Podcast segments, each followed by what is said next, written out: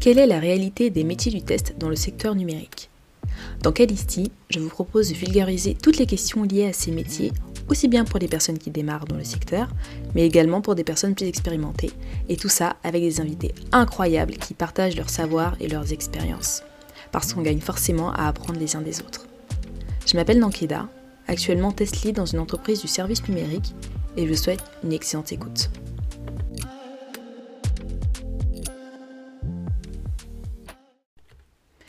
Bonjour à tous, j'espère que vous allez bien et j'espère que beaucoup d'entre vous ont profité de ces nombreux jours fériés euh, du mois de mai, en tout cas en France, pour prendre une petite pause et se reposer un peu. On est tellement occupé par tout un tas de trucs au quotidien que des fois on a du mal à s'arrêter. Mais une tête bien reposée et un corps bien reposé permettent toujours de mieux repartir. On va commencer cet épisode avec la lecture d'un commentaire que j'ai reçu sur Apple Podcast de quelqu'un qui s'appelle tester.e. Donc salut si tu passes par ici. Alors, je cite. Un grand merci à toi pour ce podcast. C'est vraiment une bouffée d'air frais et un regard nouveau sur les métiers du test. Merci pour l'apprentissage et la motivation que tu communiques. Euh, alors, déjà, merci beaucoup à toi pour le commentaire. Euh, c'est avoir des retours comme ça, en fait, qui est, qui est réellement hyper motivant pour continuer à produire un contenu qui est de plus en plus qualitatif. Donc, vraiment, merci beaucoup. Vous êtes de plus en plus nombreux à m'écouter, ça me fait extrêmement plaisir. Donc encore une fois, merci euh, pour le temps que vous prenez euh, d'aller dans votre application, ouvrir, euh, ouvrir la page du podcast et puis écouter tout ça. par contre, sur la centaine de personnes qui m'écoutent à peu près par épisode, je n'ai même pas la moitié en termes d'évaluation. Donc mettez-moi des petits commentaires, des petites notes sur Spotify et sur Apple Podcast. Alors sur Spotify, il faut aller sur la page du podcast. Vous avez une petite... Euh, en haut de la page, vous avez 5 euh, étoiles et puis euh, vous pouvez cliquer dessus et puis mettre 5 étoiles. C'est très bien. donc ça, ça me permet vraiment de remonter dans les résultats de recherche et d'autres personnes découvrent le podcast comme ça. Bon, on passe au sujet de l'épisode d'aujourd'hui j'aimerais vous parler d'outils, vous l'avez euh, lu dans le titre. Donc, disclaimer, il n'y a absolument aucun placement de produit dans cet épisode. Euh, tous les noms qui sont cités sont uniquement pris à titre d'exemple. Peut-être que cet épisode sera controversé, peut-être pas, mais euh, dans tous les cas, j'avais envie d'en parler.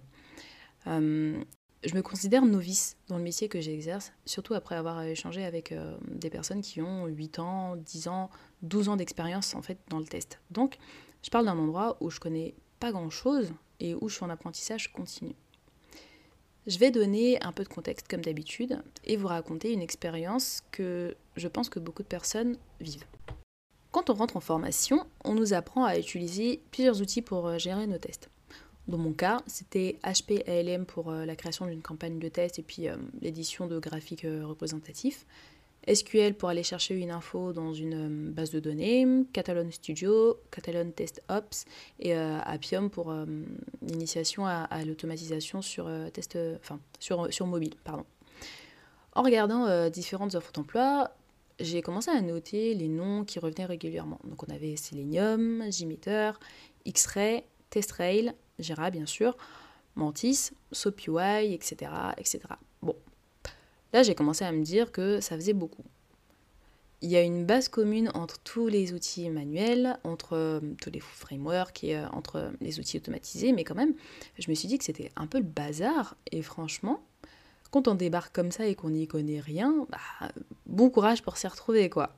Et là, euh, j'ai cité que les plus connus. Une fois en poste, je me suis rendu compte que l'outil le plus utilisé était bah, ce bon vieux Excel, quoi. Je suis tombée euh, quelques mois plus tard sur un mème qui faisait un comparatif entre la théorie et la réalité. D'un côté, on avait tous les outils que j'ai pu citer tout à l'heure, côté théorie, et Excel côté réalité. Et euh, franchement, j'avoue que ça m'a bien fait rire parce que pourquoi ça devienne un mème, c'est c'est quand même ce que vivent pas mal de, de testeurs. Quoi. Vous l'avez compris, je serais incapable de vous dire quel outil est le meilleur pour créer une campagne de test fonctionnelle, quel outil euh, va être le meilleur pour faire l'automatisation, quel outil euh, va être le meilleur pour extraire des données, parce qu'en fait, il y en a tout simplement beaucoup et c'est très compliqué d'y voir clair. Surtout que chaque entreprise va sélectionner ceux qui sont adaptés à son contexte, donc euh, adaptés à son budget, au nombre de personnes qui l'utilisent, etc. En marketing, on parlerait un peu d'océan rouge euh, pour ceux qui ne connaissent pas, donc c'est-à-dire beaucoup de concurrents qui vont se battre avec, les uns avec les autres euh, pour obtenir des parts de marché. En revanche, moi j'ai l'intime conviction que quand on maîtrise un outil, faut pas rester sur ses acquis. Parce que les tests, ça bouge. Comme le développement, ça évolue, ça se structure et ça se perfectionne. Donc, rester sur ses acquis, c'est un peu synonyme d'obsolescence. C'est pour ça qu'on entend beaucoup parler de formation continue. Attention, c'est pas forcément simple de se former quand, euh, on est en poste. Hein. Euh, on a une activité qui nous occupe toute la journée, on a une vie personnelle et euh, ça peut être galère de trouver du temps pour se former en plus.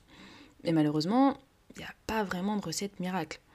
Alors, si jamais vous êtes salarié dans une entreprise, je pense qu'il ne faut pas hésiter à s'appuyer sur ce que votre entreprise propose justement en termes de formation. Pour ceux qui sont dans des ESN, euh, quand vous êtes en intercontrat, c'est clairement le moment d'en profiter. Et puis, pourquoi pas faire une demande de formation spécifique à votre manager? Au pire, euh, il ou elle vous dira non, et puis euh, rien n'empêche de redemander un petit peu plus tard. En soi, ça coûte rien de poser la question, et il y a tout à y gagner si c'est positif. Vous aurez du temps spécialement aménagé pour ça.